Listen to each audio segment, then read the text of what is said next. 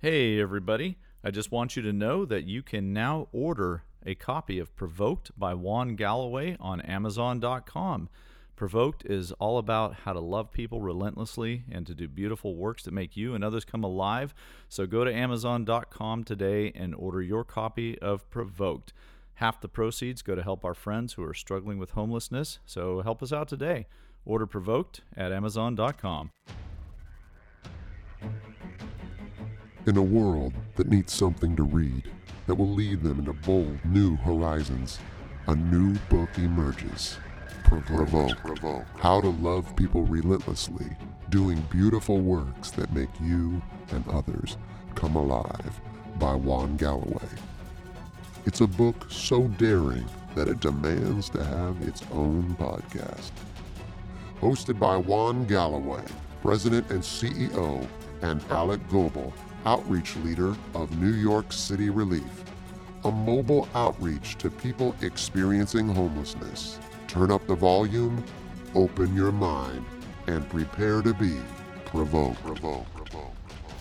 Hey, we are back with Provoked the Podcast, Chapter 5. Hello again. With Juan Galloway. And Alec Goebel. Yes, Chapter Yeah. 5 Provoked to Woo the Poor with my carrot topped, red haired buddy of 30 years, Alec Goebel. That's me, right? Oh, yeah. Yeah. All right. This is uh, chapter five, but part six. Right. Yeah, why do we have to confuse people with those numbers every episode? Well, I'm just doing it on purpose, you know, because I thought it was funny. it is kind of funny. You're right. You're right. And you know what the best thing about this podcast is? You and me? No, it's, Together? No, it's free. Oh, it's free. Yeah, they don't have to pay a dime for it. I didn't know that this was free of charge. Yes, it's it's our gift I was actually to our expecting listening maybe public, our line, audience. I was going to get a little something out of this, you know. I, Sorry, all you get is coffee. yeah. Oh well, you know, I'll take it then. Okay, All you right. can enjoy. Why In fact, not? I'm going to have a sip of my coffee right now, if you don't mind. Yes, that seems to be the reoccurring theme in our podcast is you slurping coffee. Mm. Do you know every morning I drink coffee and I like to slurp my coffee and my wife goes, "Don't do that. That's bad manners." And I'm like, "Oh yeah." But I'm like, "But nobody's listening." And she's like, "Yeah, but if you you're going to do it in front of other people." And sure enough, she's right. Like I'll be with somebody and it's hot and I'm like, So you take your bad I'm like, manners "Oh, right out of your house. she got me, you know. She was right. into society at large. As usual, right? yeah, yeah. Our wives are they're right, pretty much all the time. Yeah, if you want to know what the Holy Spirit's saying, just ask your wife. That's what just how it goes. Like somehow they're more in tune with God than we ever are. Yeah, It's funny how that works. well, it's their gifting, you know. Yes. Yeah, maybe not ours, but that's I, I don't know. They have more like sensitivity and intuition and stuff, whatever. Anyway, enough of that. This is an all male podcast. Oh, I yeah. mean, at least the hosts, not the listening audience, but just us. just us. There's a lot of masculinity in the room, a That's lot of right. testosterone in the air. which I feel perpetuates kind of an inclination to rudely sip my coffee, devoid of manners of any Yeah, we're in the man cave, right? Yeah. I mean, this is it. I mean, we should feel unencumbered. I mean, and- we're in my barn, which is it's all male influence. Sometimes my wife Yeah. will say something like, "Why don't you do this or that?" And I was like, "Ah, ah, ah, ah. You get the entire house, every room decorated. It's yours, but Yeah. don't touch the the barn. You know, my man Right. cave. right. So, Yeah, Yeah. this is awesome. Guitars on the walls. yeah, There's a, like a life-size Chewbacca. What do you call it? That's a stand, stand up. up. Yeah, Stand up, cardboard yeah. stand up. Yeah, Yeah, yeah, that's cool. yeah. I like it out here. It, it you know, it's a There's good a, place. There's a drum set. Yeah, there's there's uh, bongos. Hardly gets much more congas. There's manly than that. Ping pong. Got a ping pong table. Ping pong. Yeah. Yeah. this is cool. Yep. This is uh this is a good place to be on our day off, wouldn't you say? There's a Mr. T. Um, what do you Doll. call that thing? Yeah, And a Mr. T bank. action figure. It's a Mr. T action figure. Actually, so that's a that's a homemade like somebody sewed that doll, that Mr. T doll. somebody gave it to me from a garage sale or something. it's amazing that somebody would take the time to sew together a homemade Mr. T. It is. It's kind of like like the Cabbage Patch dolls used to be. That I when mean, I have a lot of invented. respect for Mr. T, but I, I, I don't know. I guess I just wouldn't have thought about. I pity the po who don't love Mr. T. He's a Christian too. Is you he? know that? I did not know. Oh that. yeah, I saw him on 700 Club one time, and he was talking to Pat Robertson. And he's like, "Hey, Pat," you know, he was giving out blankets to like people during a disaster. Like, come on, let's give out these blankets. I was like, "What?" What a great guy. Mr. T's the best. I thought he was just good at beating on Rocky, you know, and Yeah. The movies. Well, the A team, I was like, Oh. I, I liked the A Team. Are you kidding? Now we're getting I mean, really they would fire three thousand rounds of ammunition, Never hit anybody. and nobody ever got hurt. That's- what could be better than That's that? That's talent. yeah, That's talent. Yeah. B.A. Baracus. M16s, and yeah, I mean, awesome And that's what our explosions. and that's what this podcast is all about, really. That's right. Right? It's about the A team. It's about Thousands of rounds of Baracus. It's about thousands of rounds. and nobody's hurt. Nobody will be hurt and by this podcast, gets hurt. I hope not. and it's free. and it's free. Okay, Right. so let's move on. All right, so chapter five, and this is of provoked, right? And this chapter is provoked to woo the poor, which is a that's a I've never had it, heard anybody use that phrase Yeah. before, um, but that's what I've learned how to do uh, working at New York City Relief. Um, you know, when I was dating Tracy, It's a provocative statement. yeah, it is a Provokes provocative some statement. contemplation. When I was dating Tracy, I had to woo her. Yes. Okay. She didn't just naturally like me, by the way. Right. Despite okay. your handsome. You might think, you might assume, oh, Right. she was probably chasing you I down mean, the just street. look at this guy. Yeah. Actually, it was just the opposite. I had to chase her and I had to win her over. Okay. She didn't just, you know, fall in love with me just because, you know, uh, just because Your rugged good looks. uh, right, or I wanted her to.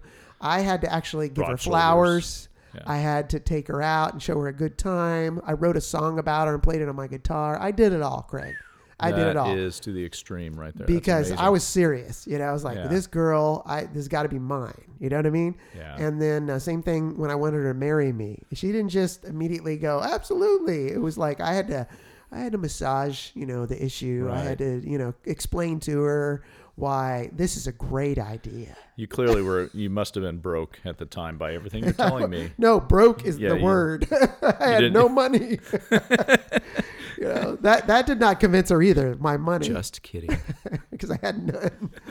but this idea is about, you know, a lot of people think, well, beggars can't be choosers, you know? Yeah. And so if someone's in need, they're poor, they're unemployed, you know, whatever you give them, hey, they, you know, they got to take it because, you know, who are they to, you know, have a choice or who are they to Right. complain? Who are they?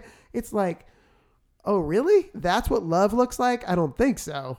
Right? Imagine if Jesus treated us that way. We're like, hey, get it together, you, you idiot. You know, just you want some help here. Get get with the program. It was just the opposite. The way Jesus came to earth and treated people, it, it blew everybody's minds because he's like, what? And they were just like, you want to spend time with these little children? That's not what's important. Oh, yes, it is. You know, and he would it's like he would find ways to connect with the different types of people, no matter who they were, whether they're rich, whether they're poor, whether they're fishermen, whether they're tax collectors. It's like it's like that book about the love languages, right? The five love. Did you ever read that book, Five Love Languages? I think I probably did read. I it. read the I cover. did recently, like I read the title. look That's it up and go over some of the principles again. But I get the Yeah. idea. It makes sense. I don't need to read the book. I got it. Oh, okay. Everybody has a different love language. I need to love them the way they need to be loved, not the way I think they should be loved or the way I like to be loved. That's not love. And so that's the idea of being provoked to woo the poor. It's like people have been burned, people have been hurt, people have been neglected. Abused, and just yeah. because you think you've got all the answers for them or whatever, guess what? Um, they're not just going to automatically trust you. You have to kind of earn their trust, you know. Right. And, and um, that's what love does, though. It lays down its life. That's what Jesus did. He laid down his life for us. No greater love hath a man, right, than to lay down his life for his friend. That looks like wooing. Yeah. Yeah. Wow. You know, there's this verse in Job, and um, it kind of has the concept. It says, But those who suffer, he delivers in their suffering. He speaks to them in their affliction. In other words, he gets down in there with them. That's what God does. It says, He is wooing you from the jaws of distress. I like that picture. I the know, jaws. like that makes me think of a pit That's bull. powerful, You know how those pit bulls lock onto somebody? Yeah. He woos us from the jaws of distress when it's clamped down on our life. But he's like, no, no, come to Yeah. me.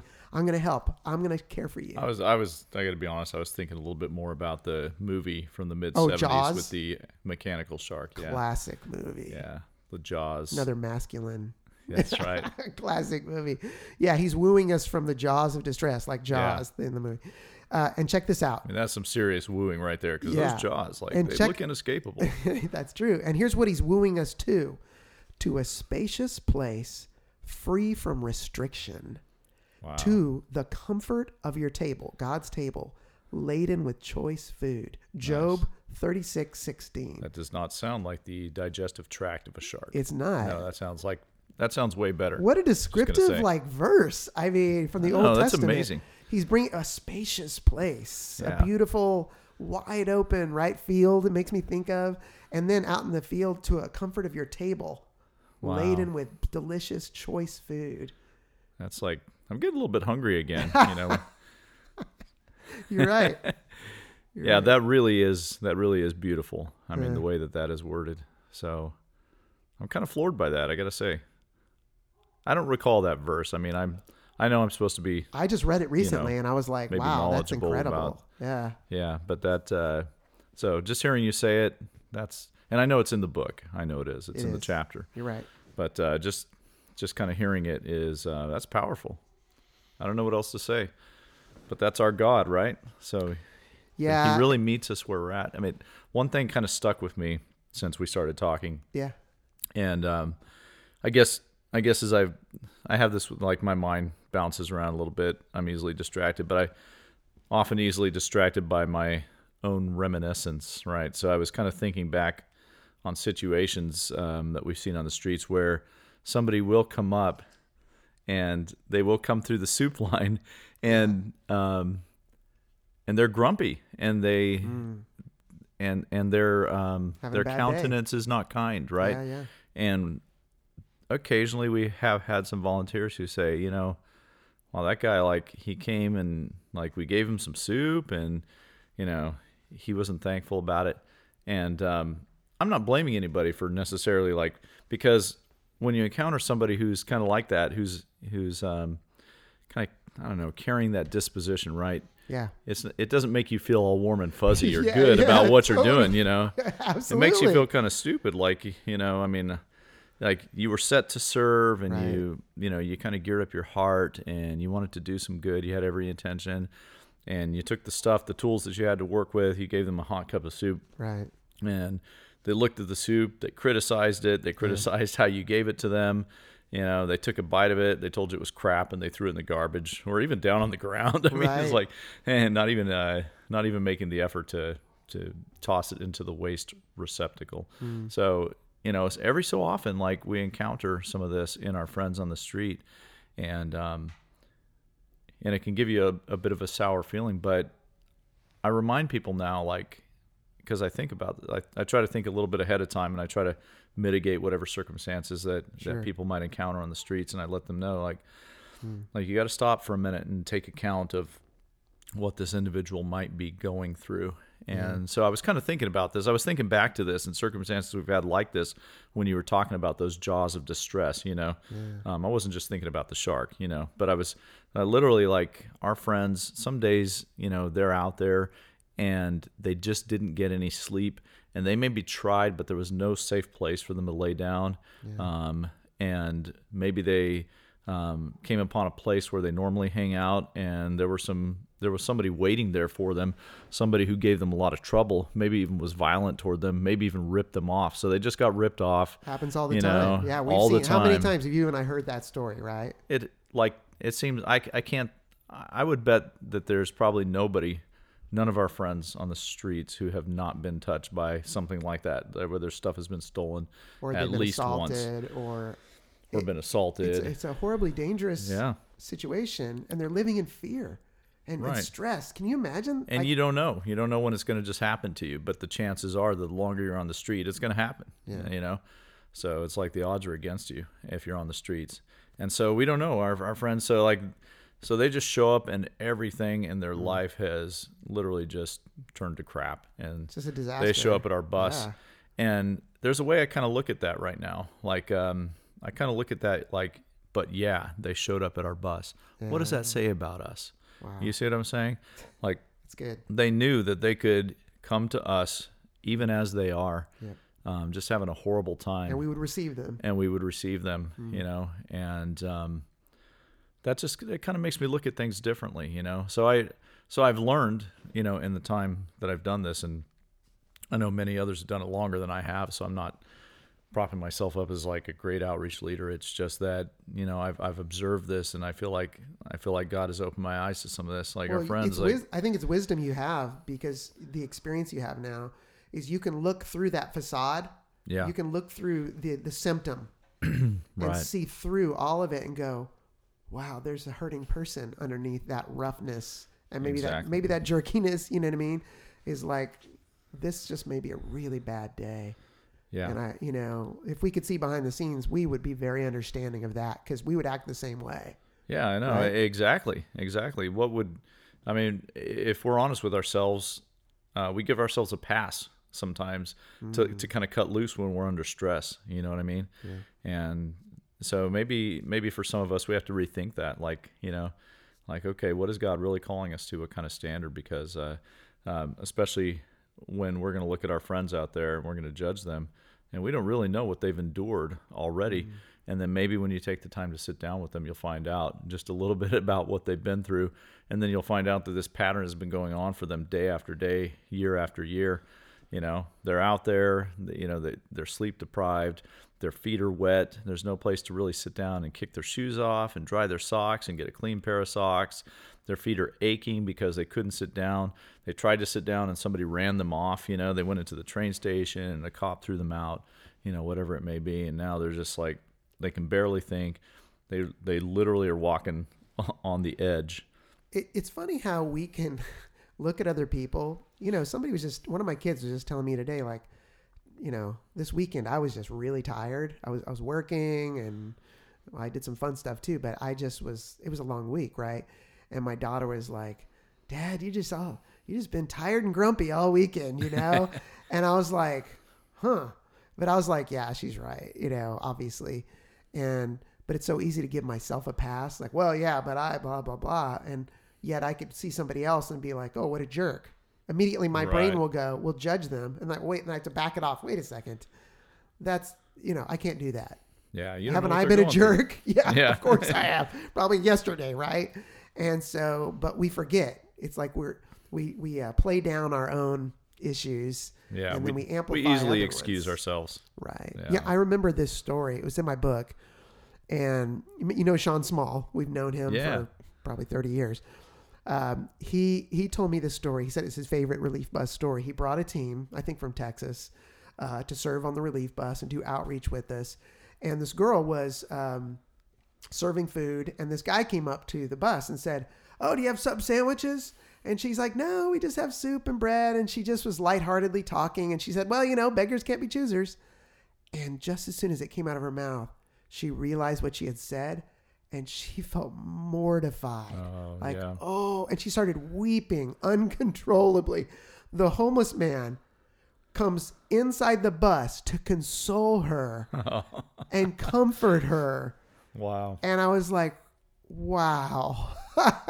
I never forgot that story because I was like, she re- she didn't realize until it came out of her mouth, like, oh, how does that sound, right? And but it's just kind of like that shows you how built in and ingrained and baked in it is to our culture Yeah. that someone just let that come out in front of someone who maybe Yeah. has These to beg. cliches that we've been conditioned with. Yeah. Yeah, and then, but isn't that beautiful? He wasn't Yeah. hurt. He wasn't offended. He didn't get angry. He came inside the bus, which is not normal, not to get help, to help her Yeah. and to love her. I just love that. That is an incredible story. that is touching. That's, yeah, it's good. Um, there's this book we read as a staff a couple years ago. I don't know if you remember, called "We Were Wrong" Oh yeah. by um, Yes, I do. uh, Keith Stewart, a pastor in Texas, of all places, right? From where we met.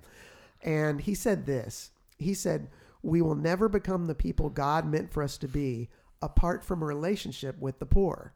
Now, this is a guy not from the inner city. He's in the suburbs of Dallas, the you know the burbs. He's a white dude in a very nice big church, okay? But he had a life changing experience. That's why he writes. He says it's just not possible. He said we need them as much as they need us. I remember that. And he said, in addition, as long as we avoid the poor, then ignorance, uninformed judgments, and stereotyping of them will flourish. It's far easier when the poor and our minds are lazy, undeserving, addicts, and criminals. We feel practically righteous in not helping people like that. We say, well, that would only further enable their irresponsible behavior.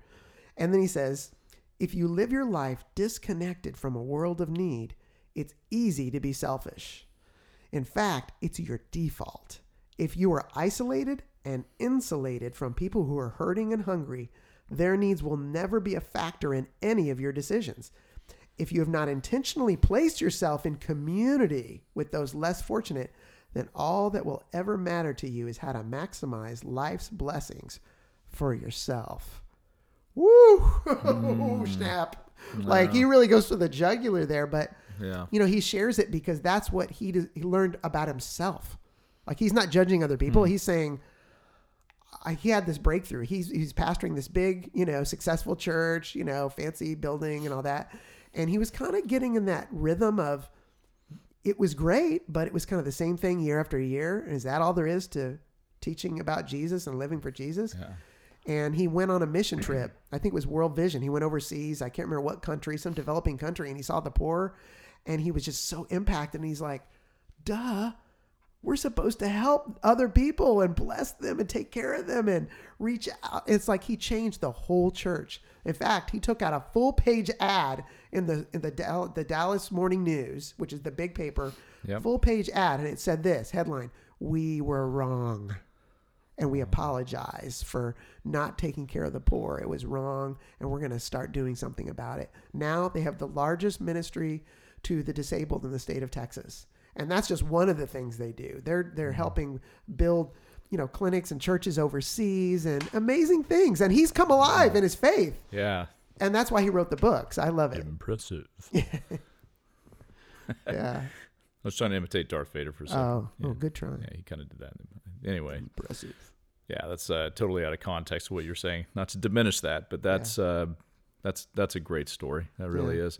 And I think that uh, you know, in our last podcast, we were talking about the different parts of the body of Christ, and you actually mentioned this a little bit earlier today because we were just sort of chatting before we podcasted. But um, as as the poor being another, you know, really another part of the body of Christ, right? Yeah. where we need every member of a body needs the other members in some way, shape, or form. And so we're arrogant if we think that we actually do not need the poor. But this is interesting, right? You know, it, it creates a, maybe a bit of a dilemma sometimes because um, we're so geared toward the mentality of we need to solve, we need to bring a solution to poverty, Yeah. right? So it's interesting to almost then turn it around and say, but no, we need the poor, Yeah. right? But I think that's probably true. And I'm really just kind of thinking it out right now. Um, I realize the value of it in community, you know, in the way that we serve. But it's uh, it's just kind of interesting as a statement, right? It's like we need the poor, so it kind of fits in with that uh, to complete this body, you know, that is the body of Christ in the kingdom of God. We actually need the poor, but I think there's just so much we learn from literally from those who are in touch with need, but not. We also learn how much in touch with, or how much in need. Sorry, how much in need we really are, Yeah. and when we can acknowledge that, I've learned so much from the poor. that's when we can open up to God's heart, right? I, I yeah, I mean, I went to Bible college with you. I went to church all my life. I read the Bible, but something special happened when I began to enter relationship with the poor. And this started way back, actually in Dallas to, to this day. But I started to get to know people, and I just I saw God in them. I Yeah. saw beauty in them, and it changed me. In fact, sometimes they were more Christ-like than I was you know? And I was convicted, like, wow, I have so much, and what do I do? Look how beautiful. I'll give you a perfect example. You, you and I know this lady well. Her name's Sister Lily, right? Yeah, She's been coming to the relief bus for years Yep. in the Bronx, and she would bring, she would collect items from all over, who knows where, and and give them to people in need. You know, and she didn't hardly have anything, and yet she, in fact, recently she gave me a gift. You talked in the last episode how in one day, three people gave you a gift on outreach. Yeah. I mean, that's that's a mind blower. She gave me a T-shirt that said Selma, and it had the bridge, like the famous bridge in Selma, Alabama. eh, You know, civil rights um, historical moment where they walked across the bridge, and I was so touched by that that she picked that out for me. I mean, here she is, an African American elderly lady, and she picked that out for me, and I was like, that was so sweet. She didn't have to do that, and it just made me go, wow, I want to be generous like Sister Lily, like that. She looks like Jesus to me. I, I, you know, it convicts me, but it encourages me. You know, Yeah. like I want to be like her. She's amazing. You know, so Yeah. that's that's wisdom. She is amazing. Um, you know, one of my uh, favorite authors uh, and just men of God is named John Vanier, and he wrote this about the poor. He said, "Contact with people," and he talks about the he works with those who are mentally disabled, and he said, "Contact with people who are weak and are crying out for communion. It's one of the most important nourishments in our lives." When we let ourselves really be touched by the gift of their presence, they leave something precious in our hearts. Um, and he says in L'Arche, that's if that's his network of group homes. Uh, if we no longer live with the poor and broken and celebrate life with them, with them, we as a community will die. We will be cut off from the source of life, from the presence of Jesus in them. Like I was like, Wow. wow, I, I get it, you know, but I don't, I didn't grow up being taught that. Did you in church? Did Oh, you no. ever hear that lesson? I sure did. Can't say I did. I, you know, so I think that's something. That's what I want. That's why I put it in this chapter. I was like that. Mm-hmm. That was a, a revelation to me. You know what I mean? That's why I wanted to mm. share it in this book. Well, I think it makes sense. Like, okay, wooing the poor, right? You know, you don't woo unless you really are. I mean, the suggestion there is that you desperately need. You want them? yes, you They're want valuable. exactly valuable. yeah, Yeah, you said it. You know, like you said when you wooed Tracy, like you needed her, like yeah. She was cute. hands down, hands down, you wanted her in your life, and you were going to do whatever it took. Yeah. you know, to make sure that you you cemented that, you know, you solidified that relationship, right? Mm. And so, I think that's uh, that's really revolutionary to think about wooing the poor.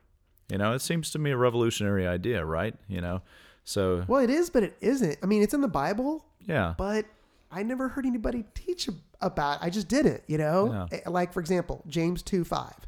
Listen, my dear brothers and sisters, has not God chosen those who are poor in the eyes of the world to be rich in faith and to inherit the kingdom He promised to those who love Him?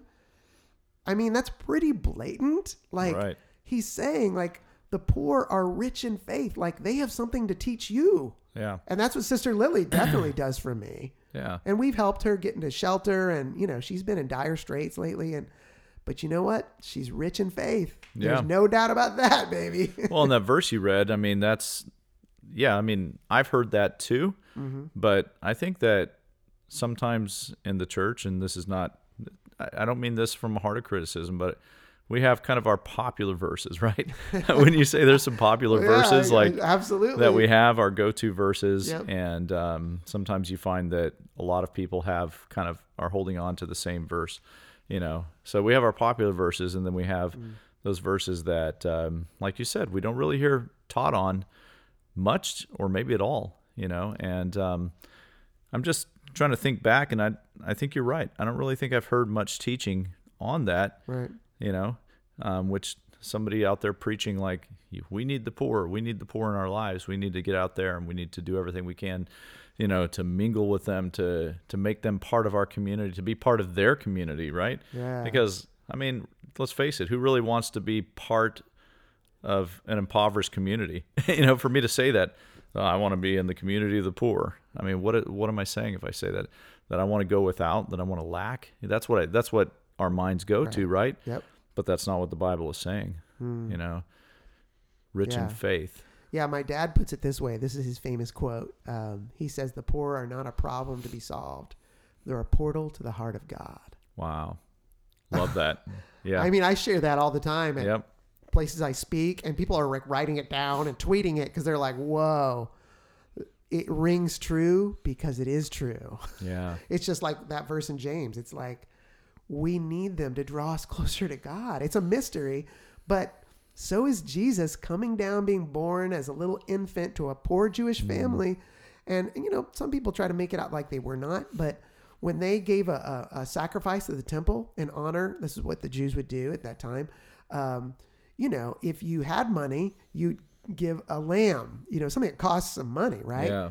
They gave a, a dove, which was the cheapest, you know, bottom of the barrel gift that you could get away with like giving a pigeon. because you just couldn't afford anything else, right? That's what they gave. And then immediately he was on the run. They were refugees in a foreign country, they're immigrants on the lam. I mean, they struggled. That was that's suffering. Okay, when you're a refugee, that's not for fun. That's no joke. That's and there's modern day refugees. You can mm-hmm. imagine them fleeing out of Syria. Maybe Jesus as a baby and his parents fleeing from Syria because there's a massacre. That's exactly what Yeah, happened. that's right? what it was. And so he was poor, he was oppressed, all, all of that stuff. And he chose, that was not a by chance thing. God chose strategically to align himself with the poorest of the poor and the hurting and the desperate and the outcast. And, you know, uh, that was on purpose. And we should learn from that. Yeah. Strategic. Amazing. Yeah. Um, I was, you know, in this book, I also mentioned um, Heidi Baker. A lot of people know Heidi Baker, Iris Ministries, amazing woman of God. And, you know, has orphanages where they take kids out of garbage dumps that are eating garbage and uh, just just love on them and help them and feed them. And it's amazing. She uh, she she made this video about their ministry and it was really powerful. But she she, uh, I think the name of it is Compelled by Love. Yeah, great. Whoever's listening should go and you know watch that on YouTube or whatever. Compelled by Love. But she says something that really stuck in my heart. She said in that video, "Honor is the currency of heaven," and I was like, wow, that that that struck me. And she the way she described it when they used to go into a village like in africa they would um, roll into town they'd set up screens start playing music try to draw a crowd you know it's kind of typical really. Oh yeah makes sense. And they preach the gospel. Well now today they totally flipped it. And what they do is they go in and they they honor people. They bring out the the chief the leaders of that tribe and they literally like wash their feet and they will bow before them and just honor them and say, "We honor and respect your leadership." You know what I mean? And mm. the whole team, not just Yeah. her, every single person, and they humble themselves and they honor them. And even though the, here's these rich white people coming in from America who have it all, you know what I mean, into this Right. poor village, but they're like, no, no, no, that's not how Jesus's leadership looks like. We've come to wash your feet and serve, and we honor you and we I value love that. you. Isn't that awesome? Yeah, I love that. That's um I mean that's so right. I mean, you know, because uh who are we except that God has given us every good thing, right? But there's so much in that statement that honor is the currency of heaven. Hopefully I got that right, right? Yeah, yeah, that's it. So I mean that's um I don't know, I'm thinking about that. I'm thinking how um and and I'm kind of taking it back in my mind to the idea of wooing somebody, right? Yeah. Don't you want to honor that person? You know, you're trying to impress them. Yeah, you know you're opening doors for them. You know you're you're trying to uh, minimize um, any uncomfortable effort that person has to make Yeah. in a given circumstance right? And you're doing that you know when you're attempting to woo um, your soon you, you know your soon to be spouse in your case right? Yeah, so um, you know for us to do that to the poor to really honor them because they are so dishonored in our society so they're they're like like clothed in shame. Exactly, And they feel it. Are, are, they do feel it, and I and I've had people literally tell me that. Like they've said to me, Mm. you know, being out here on the streets, like you don't know what it does to you. Like it does something. I've had a guy sit there and try to um, elaborate on this, and I remember him saying to me, "You you don't know what it does, like to your head, Mm. to be out here on the streets, you know." And so for us to go out there and to honor those who are poor, like to woo them, you know, to honor them, to bring them to a place above us, you know, that is, isn't that so much what Jesus did? Because he literally was stripped of his godhood in order to come and walk among us as a man to share our sufferings and our pain. And, and as you pointed out, I mean, look how it started out, right? You know, immediately he, w- he was born to the most humble beginnings uh, possible and immediately became a refugee. And, um, and then a carpenter. He wasn't like a big shot. Yeah. in town, he was Right. He didn't start his own business. making maybe tables and uh, chairs. You know, I mean, you know, blue- Franchising blue, and, collar. uh, you know, I guess ultimately, uh, working with his hands. You know, industrious. Uh, Right. Yeah, I remember you told me a story. Um, you know, speaking of honoring um, others and the honor the currency of heaven. Um, that woman named Cynthia. Yeah. Yeah. You were telling me earlier. That was a really cool story. Yeah, so uh, she is she's a friend of ours on the street in Harlem, and um, you know, it just uh, she she has a dream, and I I love when people share their dreams. I'm I'm even kind of like struggling to find the right words, but I love I love how people will share their dreams because what an honor it is for me to actually have somebody. This is how I I think of it, like you know you i mean i'm privileged that you would want to share that with me because a lot of the time okay when you know when you share something that is a dream of yours you're lending it to scrutiny you don't know that if you share it with somebody are they going to put it down Right. because more often than not i think um dep- i guess depends on you know what your circle of influence is but more often than not a lot of people will will tell you all the problems with your plan you know well that's not going to work you know and immediately they you know yeah, you open it to scrutiny, right? exactly they can poke holes in it left and right Yeah. you know well But they w- trust you, obviously, if they tell you that dream. right which is a privilege for me so she shared this dream with me Hmm. you know how she wants to take in and uh, train these service animals and she wants to do it from kind of like the i guess uh, this is like a little funny to think but like in the animal world right the in the in the dog world she wants to take the dogs that are basically like going to be put down the dogs that are Rescue them. yeah, the rescues Yeah. and the ones who are slated for um, what do you call it to be euthanized or whatever, you know, in those cases, right? Yeah. She wants to she wants to take those dogs and save them, and then turn around and train them to be service dogs, which Mm. would be kind of like considered the most valuable status for a dog Yeah. in our society. You know, so useful, right? Yeah. Like they can they can see an emergency before it happens. They they help with all kinds of things. So she has this dream, and um, she'd mentioned it to me. I guess maybe it was a couple months ago, right? Yeah. And then I hadn't heard her talk about it after that, and then there was a period of time when I didn't see her. And I know that she struggles, you know, and her um, on the streets in Harlem. You know, I know she is not maybe a person of of what we would consider in society to be a high status.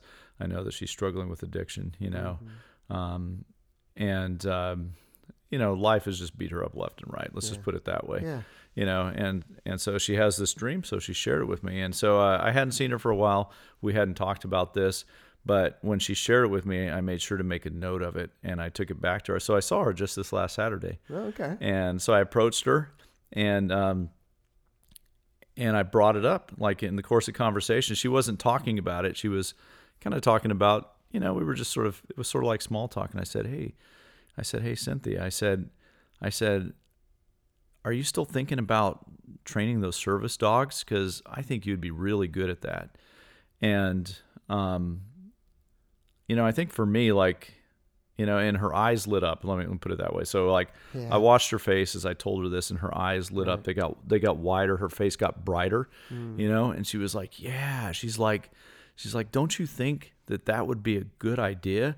And I was like, "That would be a great idea." And I really think that you should continue continue thinking about this and continue trying to work on this. And I don't know how to tell her how to do this, right? like, yeah, yeah. you know, I gotta say, like to me, her circumstances look very difficult, but there's something that like occurred to my heart as I was out there on the street, and when I encountered her, it came back to my to my memory, you know, and I knew I needed to say something about it. And um, what occurs to me is that I really believe that God believes in her dreams, and that, you know, so when I when I'm saying this to her, um, I remember I'm kind of watching myself like to make sure that I'm not disingenuous. So when I tell her like you would be really great at this, you know, what I feel like, what I felt like in that moment is that I literally had a line like from my heart to the Father's heart, and this is what God wanted her to know. Like this is like that dream, that spark of that dream, whatever that is in her, is something that He actually put in her. Mm. So it's like something that is meant to be part of her destiny if she should choose to take hold of that. You know, that God wants to empower in her something good to do. And so part of my obligation in honoring her was to was to help fuel that dream. And so, I mean, just just seeing her face was worth it. Yeah. Um, but it just, I don't know, it reminds me just how you were important that saying, is. in other words, to her, like, that's not a crazy dream. Right. Your ideas have value. And it's not impossible for you. Yeah, it's like, yeah, that's a great idea. Not just like, you know, because I'm sure everybody, you know, how everybody poo poos each other, like you're Yeah, saying, yeah. and it's like you're saying, you know what, that that has merit. Yeah. Like you, that's a that. It's like you, and not only that. I mean, I know you meet hundreds of people every month. Yeah. you know and so for you several months later to remember that and to bring it back and to mention it her it's like that that's significant Yeah, when I saw her, I knew I needed to say something about it, you know. Yeah. And I really think that, I- I mean, I think that God's God's heart is that way for us, right? That that what is said about us and what is thought about us, what is realized about us in His kingdom is so so much greater than what we think about ourselves when we're mired in difficult circumstances.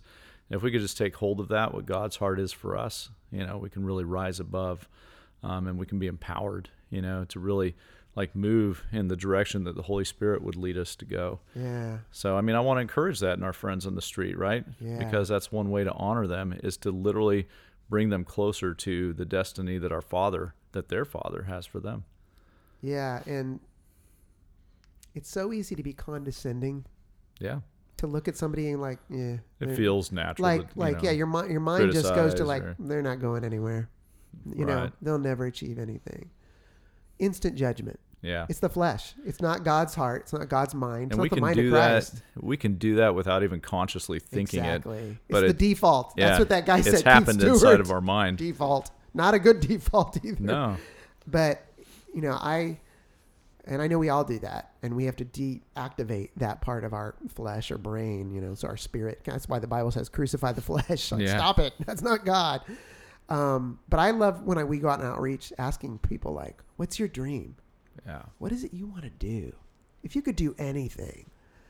They nobody asked them that question you know what i mean? So Yeah. it disarms them. They're like whoa uh what? Like Yeah. why would you another they're kind of like why would you ask me that? Because i you know obviously you know i'm in a bad place. I don't have that kind of like uh options right now you know what i mean? But but i'm like no no. I see it in you. You know what i mean? That's what i'm trying to say just by the question like i see something good in you what do you want to do Right. That value is there. I mean, that's part of wooing, right? Is to show somebody that they have this this enormous value to you, yeah right? yeah i, I mean, isn't that isn't that what. Jesus did for us, right? exactly I mean, the price that was paid for us. Exactly. Yeah, because if I was him and I looked at us, I'd be like, uh, yeah, nope. Am I going to go to the cross for them? Somebody You else know? raised their hand. Yeah. Uh, no, they're just going to continue to mess Yeah. up and do things wrong, and you know. But no, but. I'm thankfully that he doesn't see through my eyes. He sees through eyes of unconditional love, and he sees his we're marked by God. He sees beauty in us that He created us. Uh, you know, I, there's this verse from Romans. It says, uh, "Love uh, one another with brotherly affection." Okay, which I like that word. That's very descriptive. Descriptive. It's not love from a distance. Yeah. Affection implies that it's not just a feeling in your heart. Yeah, it's like you're Yeah, doing. there's got to be some kind of action. Yeah, and, and I'm not a real affectionate person. I'll be honest. So I may need to grow in this area. Give me a hug. I am affectionate with like my wife, my kids. I love to hug them and kiss them, you know. Yeah. But like, I don't go around huggy, hugging every, you know, everybody. Um, but it says after that, love one another with brotherly affection. Then out outdo one another in showing honor. Outdo, Outdo. one another by uh, in showing honor. I mean, that's pretty descriptive. Like, I'm gonna, yeah, you really did an amazing job honoring Cynthia. I'm gonna try to even outdo that some more. you know what I mean? And really bless her socks off and just like, you know, that's what the Bible says to do. That's pretty amazing. I have been outdone before. Like, yeah, me too. All I, tr- the time. I try to do a really good job, but I'll tell you another great verse about honor. Uh, it's from 1 Samuel 2 8. God, it says, He raises the poor from the dust and lifts the needy from the ash heap. This is real, like, look at the picture, right? Someone's all covered in dust and ash and despair or whatever, uh, maybe shame. It says, He lifts the needy from the ash heap, He seats them with princes and has has them inherit a, a throne of honor. Wow.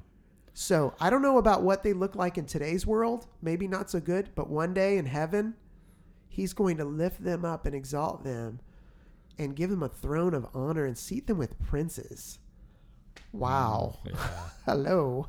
Especially right from the ash heap, right? Because that's like that conjures up a picture of, um, you know, just a sort of an indelible soiling. You know, it's like Yeah, you it, just- it gets in because ash is really fine dust. You know, it gets into everything, and it's like Yeah. it's all in your pores and your eyes and your ears. And ashes is like everything's been burned up. Yeah. And it's just like, you know, there's nothing, as far as I know, there's nothing constructive to do with ashes.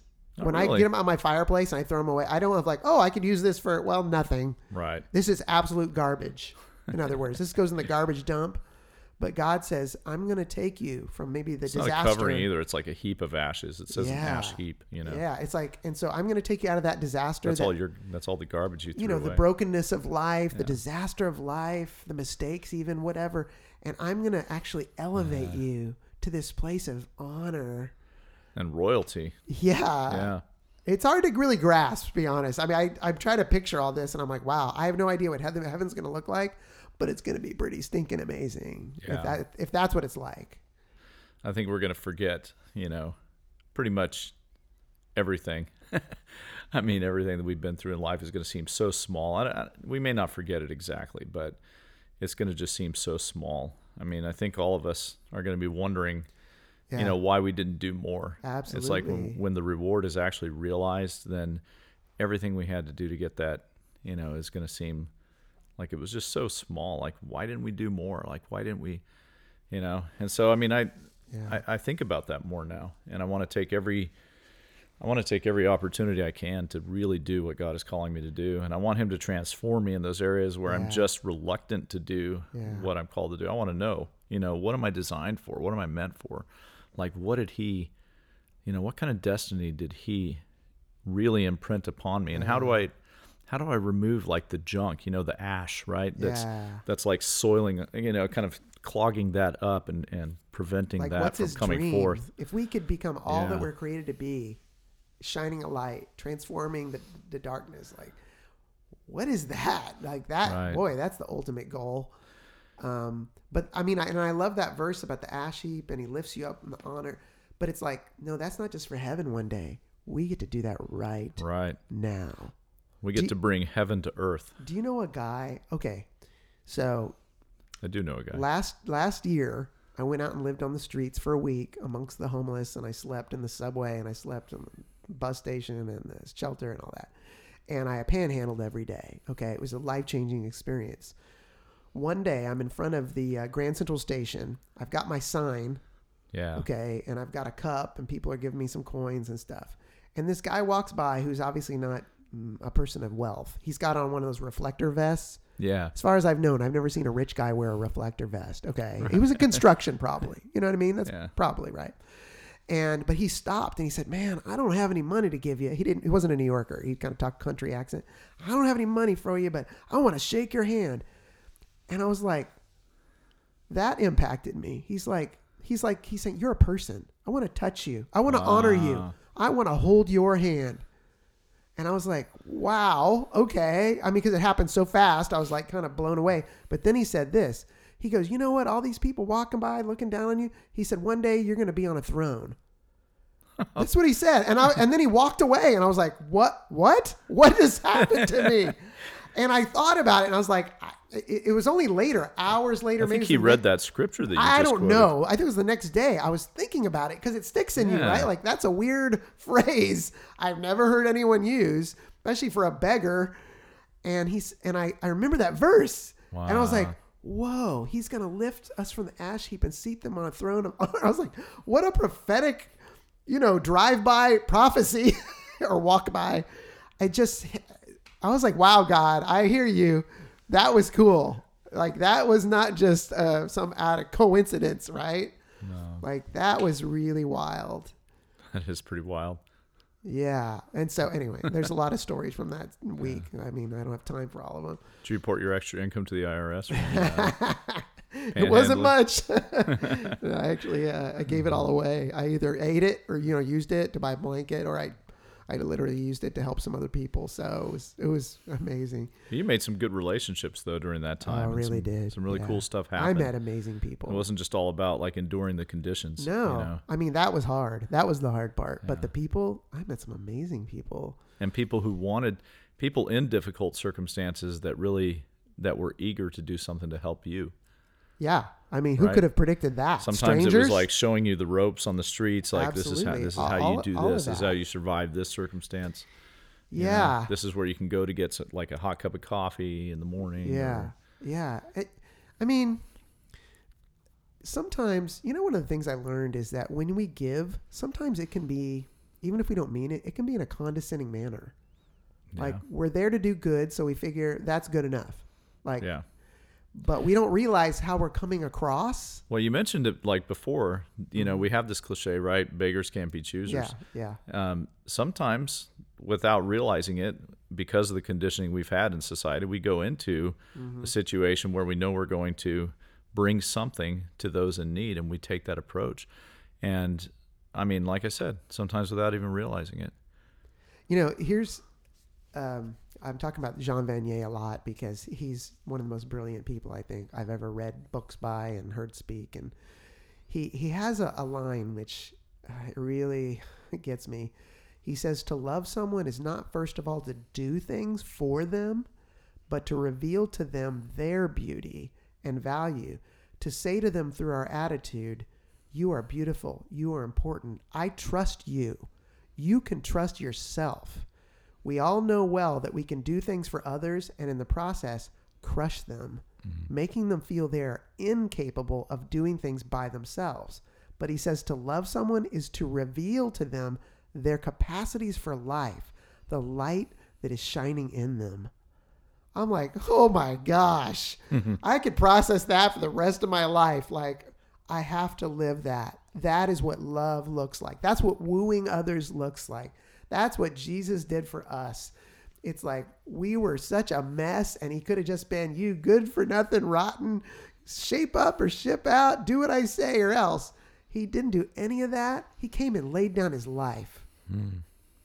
to say, You're worth it. You're amazing. You can do this thing. You feel weak, but I see you as strong. I've been. I, have you ever heard that that song? I didn't even. You know, I'm not with the latest contemporary Christian music or worship, but my buddy David Morris sent me this song. You probably know it, I guess. Um, a lot of it's a famous song, I guess. Um, it's by Laura Daigle. oh lauren daigle L- Lauren Daigle. That's it. yeah And it's called um, um, "You Say." I don't know if you. The, i do know the song Okay, yes. first of all, her voice is stinking amazing. One of the most amazing voices I've ever heard in my life. Like kind of like Adele. Um, but the words of that song are so powerful because Yeah. she's like, you know, you know, when I when I feel weak when i or feel whatever, this way this is what you she say says, "You yeah. say I am strong." yeah That's my true reality. I feel weak, but your your truth, which oh, supersedes my reality that I'm a big mess and I'm no good and I'm weak. He's like, no, you say I'm strong, and I'm like, he's it's prophetic. It's speaking his reality into our life. And when I, I was listening to that song this morning, worshiping to it, and I was like, oh boy, I was like, so true, God. I feel like nothing or weak, and but you see something in me I don't even see in myself. wow Right. thank, That's thank that's- god he sees it right Thank God is right. yeah It's transformational. Yeah. And that's like what, you know, it, it does kind of go back to, again, to that idea of wooing, right? Isn't it crazy to think that he, he woos us, you know, like from this place of dire need, you know, from our brokenness, from our sin, from all of our filth, like he woos us and the price that was paid literally is the price of his life. I mean, isn't that crazy that he paid that price for mm. us? Like, so that is our value, mm. right? I think Todd White said um, in the he was saying in, in one of that Yeah, in that that, video, video, right? He was saying like, video. what if the Yeah. price or what if your value is determined by the price that was paid for you? Yeah. Wow. That was like Yeah, that was a good line. That's a powerful statement. It is a really powerful statement. Yeah. And the thing is, it transforms me yeah. when I'm like, wow, you think I'm worth that much? And I need to go tell somebody else. I just have to. If I if he's given me that gift, I better go give it away to some share the the the, the wealth he's given me. That that gift is so amazing.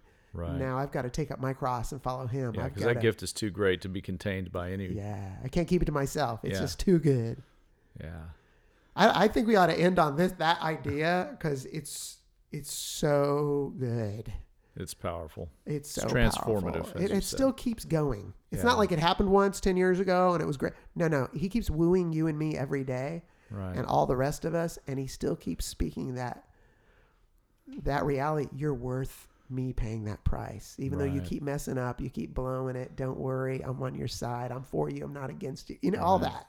yeah. It's it's it's really like um, it's key to the work that he is doing in us. Right. Yeah. He promises that he's going to continue to do that work in us, even unto the end of the age, as the as the scripture says. Yeah. You know, and so that's yeah. Oh man, this is good. I, I'm Good so, stuff. I'm so glad he's wooing us still to this day, and um, I'm just Yeah. Where would we be if he didn't pursue us? Right. Scary thought, honestly. Yeah. Where would you be and I be if we didn't know Jesus today? Yeah. I can think of some things and you None of them are good. Knowing my tendencies, and it's not oh, good. oh, I can think of so many disasters, But so you much self self destruction that I would have Yeah. encountered. You I said it so well, though. You're like, I can't keep that to myself. That's exactly why we go out, right? Yeah, It's why we do this for for our friends. Like they need to know that they're valued, that they're honored. Well, you that's know, our that motto, right? These things we do, These things we do that others may that others live. may live. That's right. That's that's the real deal. Yeah. Well, thanks for doing this episode with me. This is a good one. This may be our best one yet. I said that another time, but this one might be even better. Just keeps getting better just and keeps better, getting better, and it's free. and it's free. Yeah, it's free. I mean, now that I know that, you know, it's like whoa. why- I had no idea it was free. there's no better price than free. Yeah. Well, this is cool, man. I, I love getting to hang with you and talk about stuff that re- really matters. It's just pretty cool Absolutely. to have a friend that un- that can kind of go there with me. You know, some Hey, people, some friendships, man. it's just like all you can do is talk sports, and I don't like sports, so that's not going to work. I don't talk sports very well. right. Yeah. And there's other things I can talk Sports are great, but- Yeah, they're great. Well, not really, but for some people, I just watched the Super Bowl last night. Boring, terrible game. Very anticlimactic. Yeah, uh, it was. It really was. Super Bowl. It was. It was a bummer, but uh, who cares? You know. Uh, I'm glad that you know we can hang out and we can nerd out on stuff we like, like music Oh, yeah. and skateboarding and we Chewbacca stand-ups and Star Wars. Right. I love that. I mean, no doubt. You gave me a Star Wars cup for Christmas. Uh, had a stormtrooper on it. I mean, right. I'm like, that's a true friend right there. yeah, that's Because a, you you know my love language. love right there. That we got back to love languages right there. Do you see that? You know, Yep. What's my love language? Star Wars. Yeah, In a nutshell. and you like ceramic mugs too. When you drink your coffee, I you don't like it from a paper cup. I don't. So, or you know, styrofoam. No, I want a styrofoam. quality Star Wars mug. that's right. My son got me a You mug. deserve it. My son got me a coffee mug that says "World's Greatest Boss" on it because we love watching The Office. Oh, And- nice. And he bought himself that mug, the boss, Yeah. Michael Scott, and that really made me laugh when he gave me that cup. I was like, "Oh, that's too much." I think that show is probably so great that it's second only to our podcast. Really, Yeah, I, Yeah. I and except you know you probably have to pay to watch that on Netflix, that's that's true. There's a there's a fee, a monthly fee. right? Yeah. It's not free like our podcast, so, Right. Yeah. You know, you get what you pay for, though, too. So, if you think of it that way, Um. Let me get that's out my not calculator. a that's not a see if I good can- thing. You know what I mean? like maybe we should charge people.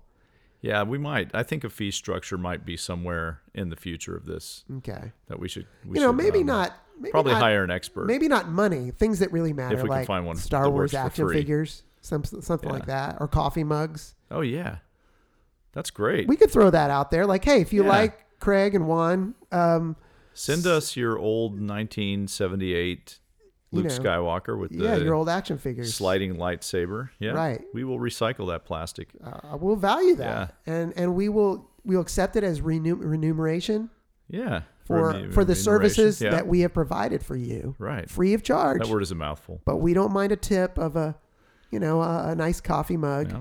Some sort of fan based paraphernalia. Right. Yeah. Yeah, I like that. I, I like presents. great. Yeah. I Did like you know presents is one of the love languages, like gifts? that is gifts is one of the like And I didn't even read the book. I, I'm just, Yep. I'm just f- spitballing here. I know that though. I think one of mine, I think my top one Yeah. actually is quality time, which is exactly what we're doing right now. Oh, here. really? Quality So I- time. I'm I'm, more, I'm more about the gifts. I'm feeling I'm so more materialistic. right. I'm more about the presents. Well, mine is mine. One of mine is gifts, but it's Okay. a little lower in number. it's a little lower. So, okay. I mean, but you I- do like gifts. Oh, I feel you there. Yeah. So please, please don't let the fact that quality time for me is more important discourage any of you from sending Yes. any gifts our way. Yeah. Because we don't want you to feel like you're getting what you're paid for and you're paying nothing and you get nothing. It's not worth anything. Right. So give us something. So pay something. Yeah. Something. Right. Maybe go on Because iTunes and write a review and just say something nice about us, whether you like us or not, or That's like the another one. podcast. You know Just- what? Words of affirmation is also a love language. Oh my gosh, we ought, we ought to be doing the five love languages podcast because I think we would do it better than whoever else wrote the book. Right. There's like 500 people that have done it, but we would do it. You're probably right. we would do it better. I Yet you can another. Al- you can already tell just right now by this conversation. Why don't we just start our own love of- language book and be like, you know, it's not those for me. It's Star Wars paraphernalia. It's one love language. It's coffee. That's number two. That would be like the sixth. I think the sixth thing. Yeah, Right. I have to think more about what else is my love languages now because I only have two items. I need at least three more to make five. That's I don't know why that's the perfect number, but Yeah. you got any more love languages? Things that you would appreciate? Mine is like, uh, well, I'm affection is one of mine, but I'm not suggesting. No, we can't use that one. It's already in the other book. Yeah. I- You have to come up with another one. oh, I see. Okay, I get it. See what I'm We're- saying? Yeah, no, I like the Star Wars one. I think that if we unanimously agree that Star Wars paraphernalia could be a love language, Yes. that that should probably go into the list. I think I just came up with another one because my buddy Mark Reitzma, he invited me over to record in the studio with him and That's jam awesome. and play bass. And I was like, oh, that's my love language. so there you go. There's my number three. Boom. I'm, man, this book is going to be a bestseller. I can feel it. Please don't sue me, original author of Five Love Languages, because this is the five, not the five. I'll have to change the title, obviously.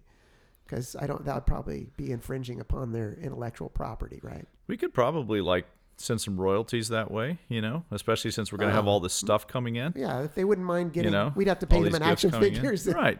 and coffee If you get mugs, Action figures, maybe guitar mugs. picks. Yeah, guitar picks. You know, I think that probably if there were some royalties distributed, that there could be a reasonable accommodation arrived at. That sounds that fair would- to me. I know it, just sounds, sounds fair, fair to to me. me. And then with all that, there can be the sequel, right? The sequel to So know, five love languages part Yeah. two. Part two, additional un- languages un. you need to speak. What do they call it when it's un? Additional, unconditional, No, it's like un. Like it's not authorized. Unauthorized. unauthorized. it's a bootleg. exactly. We'll see how much money we can make off of or action figures off of someone else's great idea. Okay. All right. Well, this is probably enough. Uh, we're going on and on. So uh, I'm going to keep thinking about those other two love languages. You got to Right. come up with some more too. So Right. you can you can steal my Star Wars one. You know I'll what I let need you is a- have that one. I'm gonna go get some more coffee, and I, I'm sure that after I have a little bit more coffee, Yeah. the creative wheels are turning. Yes. You know, it's a that's a good time We'll to really with it. search search our hearts. We could figure this out. Yes. I'm gonna solve this riddle. All right. So uh, next time, our next podcast, chapter six. So get ready. We have two more Coffee. chapters. Only two more chapters left, and the Coffee. podcast is over. Coffee could be that love Over. language. Oh, anyway. Well, I hope I hope whoever's listening, you like the podcast. I hope you buy the book, um, and it helps you grow and be provoked. You know, to follow God and have your have a better life, serving others, loving others, all that stuff. Because Right. that's what life's about.